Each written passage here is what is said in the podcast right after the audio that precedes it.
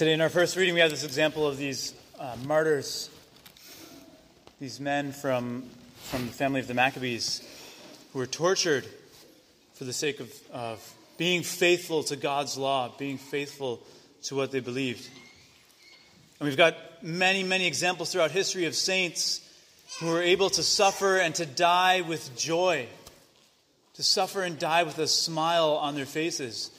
In the, in the New Testament, we have the story of St. Stephen who was stoned to death, whose bones were being broken by rocks, by stones, and was being bruised, hit all over his body, on his head with stones, and, and he died with his face like that of an angel, looking up into heaven with a smile on his face.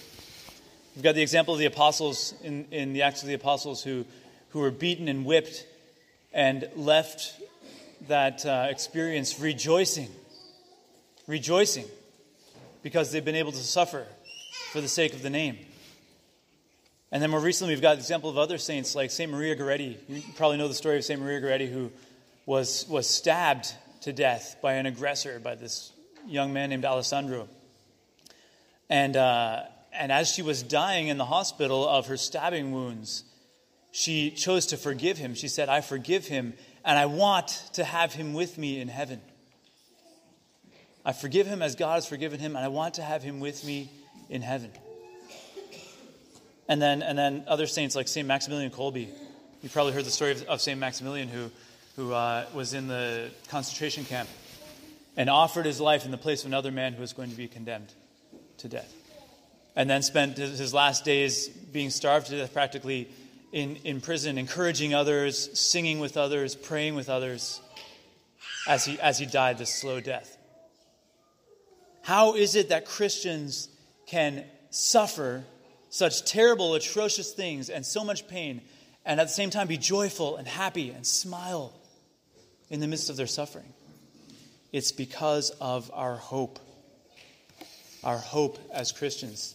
Nuestra esperanza como cristianos nos da la, la capacidad de sufrir con alegría. El ejemplo estaba diciendo, el ejemplo de muchos santos eh, a través de la historia que han sufrido y han muerto por su fe con alegría, con una, una sonrisa en la cara, como el ejemplo de San Esteban, que, que lo mataron a pedradas en el, en el Nuevo Testamento, que murió sufriendo ese gran sufrimiento, pero con una sonrisa, con la cara como un ángel. ¿no? También el ejemplo de los apóstoles en, en los actos de los apóstoles que, que eh, fueron torturados y salieron de ahí con alegría de haber podido sufrir por el nombre de Cristo. Con alegría. ¿Cómo se puede hacer esto? ¿Cómo es posible? Santa María Goretti estaba diciendo que, que fue, fue uh, martirizada a, a cuchilladas, ¿no? Y mientras estaba muriendo en el hospital, perdonó a su agresor, diciendo que quisiera que él estuviera con ella en el cielo. Y la, la conclusión creo que es esto, que, que nuestra fe en lo que, lo que está por venir, nuestra esperanza en el cielo, nos da la capacidad de sufrir con alegría, de sufrir con una sonrisa. Now, I think that many of us, um, when we think about heaven, about what our hope is, what our lives are directed towards, what we're living for, um, sometimes we kind of have maybe a bit of an infantile way of, of looking at heaven. We have a, maybe a childish way of seeing heaven. When we were little, um, our, our idea of heaven, at least my idea of heaven when I was little, was that it was just like a glorified version of all the good things on earth. You know, the, the food that I liked, I would have a lot of it in heaven. You know, and the games that I like to play, I'd be able to play all day in heaven. And I think that that's kind of limited because um, it's just all, all it would be would just be more of the good things we have here on earth, more of those good things. Um, I think that we get kind of hung up on, on the idea of heaven, maybe like, like the Sadducees in today's gospel. They, they're, they're stuck on this idea of whether a man can be married seven times in heaven, right? Whether marriage is going to exist in heaven or not. Maybe for us, we even get hung up on that. You know, how could I be happy in heaven if there was no marriage? If Jesus says that there's not going to be any marriage in heaven, how could I be happy when I'm there? I think it shows that our idea of heaven is somewhat limited. There are other, other religions that have a, that same limited limitation that uh, believe that, that heaven is just where you get your own planet and, and you're, you rule over this, this other world, right? And you're the king of this planet, right? Or you get a whole bunch of extra wives. You know, I think, I think the Muslim religion believes that. You get a whole bunch of wives in heaven, right? Um, it's not really very heavenly. It's just a better form of earth. Whereas Christians have a completely different, a completely more elevated version of what heaven is. Heaven is sharing in God's glory. Now, what does that mean, right? What does it mean to share in God's glory? It's, it's something that we can't imagine, it's something that we can't uh, picture or paint. It's something infinite, something spiritual, but it's something that's also infinitely greater than anything here on earth. In heaven, we have no need of material things, of all these things on earth that don't actually really satisfy us. All these material things that let us down. In heaven, we have the one thing that satisfies us, which is God. God Himself, who created us for Himself, who created us to be with Him. Entonces, nuestra esperanza para el cielo puede ser a veces un poco, un poco um, desfigurada. ¿Cómo imaginamos el cielo?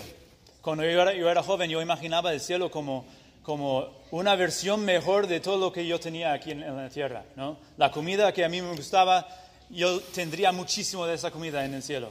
O los juegos que a mí me gustaban, yo podría jugarlos todo el día en el cielo. ¿no?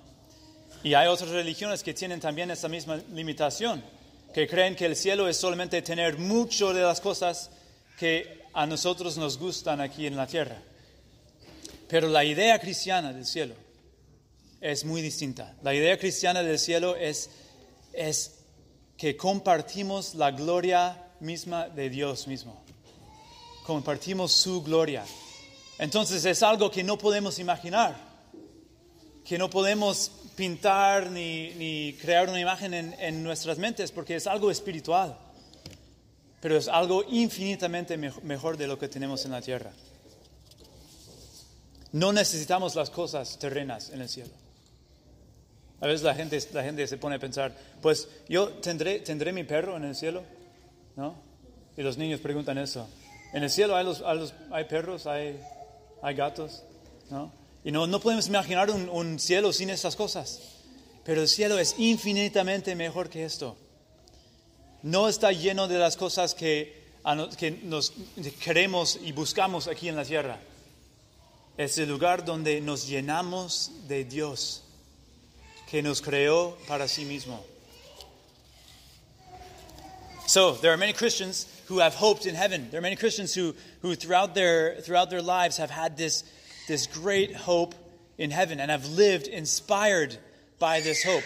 And the story of the Maccabees, which we read in the first reading today, was, was, was an example of that. These Christians who are willing to suffer and to die for the sake of God's law because they have a hope in something greater that's going to come in the next life right? So they, so they say, uh, one of them says to, uh, to the king that he believes in another king, a greater king, the king of heaven and earth, who is going to allow him to live forever. And the other one, he, he says he, he holds out his hands for them to cut off and his tongue for them to cut off. And he says, I don't know how he said this with his tongue sticking out, but anyway, he says, he says, I got these from heaven, and it, from, from heaven I hope to get them back again right? These men who have a great hope in the life to come to the point where they're willing to sacrifice themselves. They're sure that they are going to be raised again from the dead. So Christians need to have this hope filling their hearts. We need to live our lives with this hope constantly filling our hearts. To go throughout our day constantly with, our, with the idea that very soon I am going to go to heaven. But in reality, we often hope in other things. We hope in all those other things that as kids we thought would fill up our days in heaven. So I think when I was when I was seven, my greatest hope, when I was a little kid, my greatest hope was to have uh, this a, a, new bike. At one point for my birthday, I actually got a new bike, right? And I had this like it seemed to me that if I had this bike, all of my desires would be filled. You know, I would be completely happy. And then I rode my bike for a little bit, and probably after like an hour, I got tired of it, and I realized that heaven was not having a bicycle. And then I think when you're a teenager, you probably have the experience of thinking that heaven is going to be getting married someday, having the perfect relationship. You know, that's, that's going to be heaven. And I dated when I was a teenager. And I had the experience of realizing that, that a lot of times being with someone brought me very close to having an experience like heaven, right? But I also had the experience of realizing that that was just something passing. That it wasn't what was going to fill me completely and, and fulfill all the desires of my heart.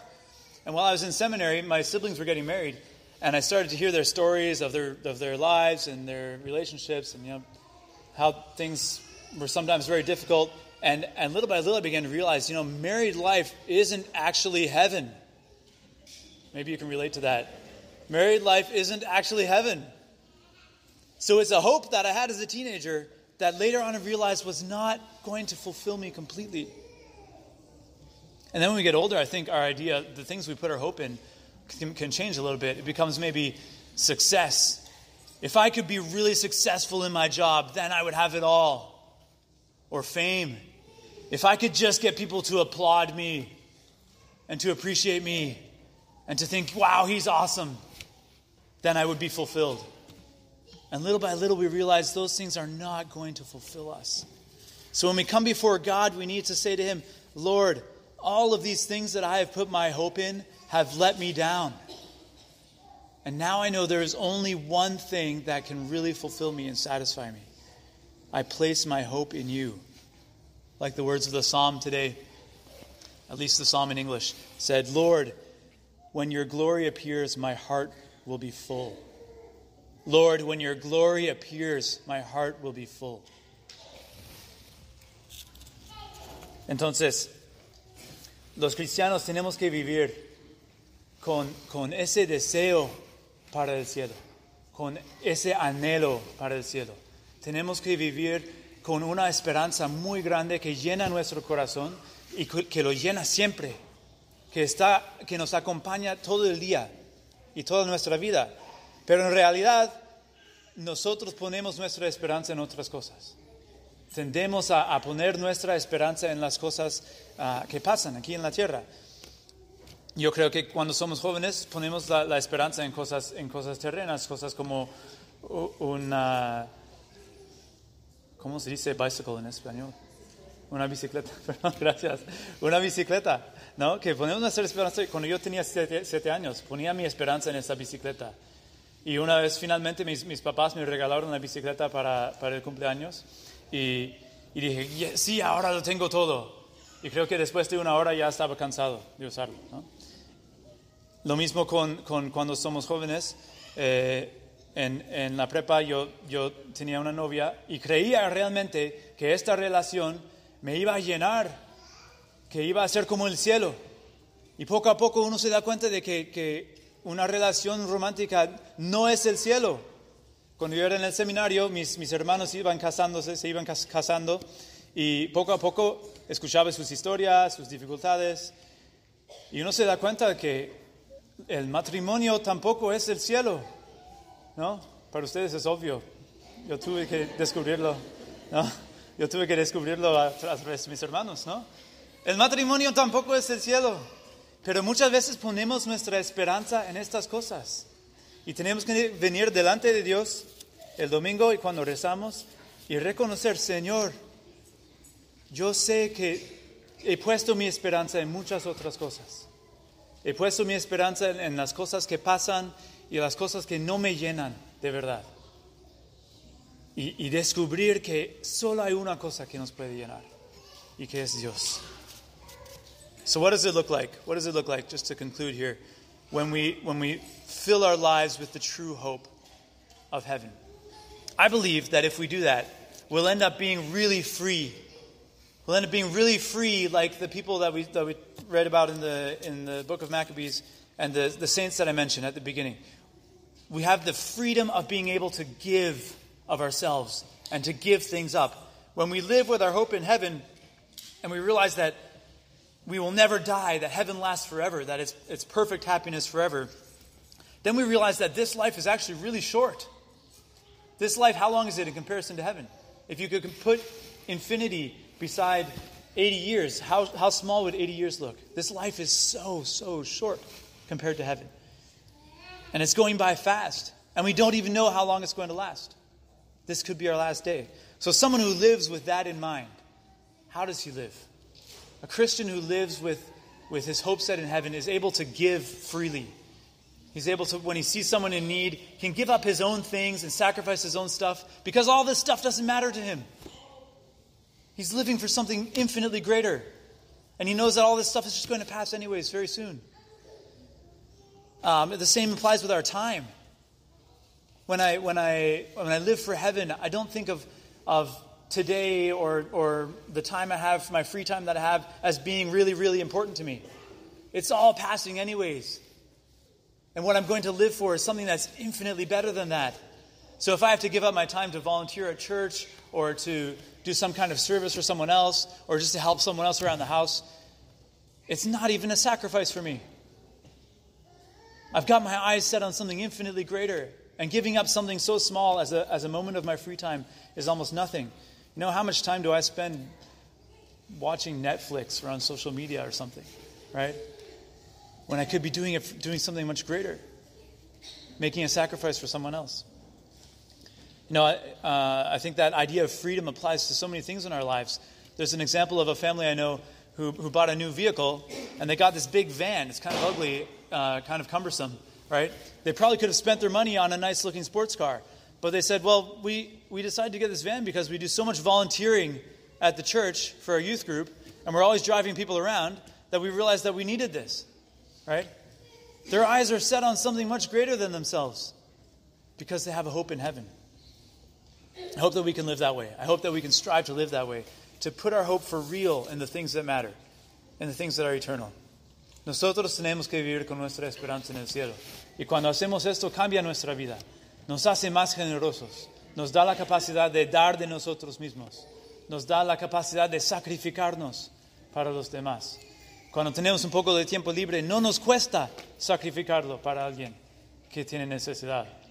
Porque no estamos viviendo para este tiempo, no estamos viviendo para este, este mundo, estamos viviendo para el cielo.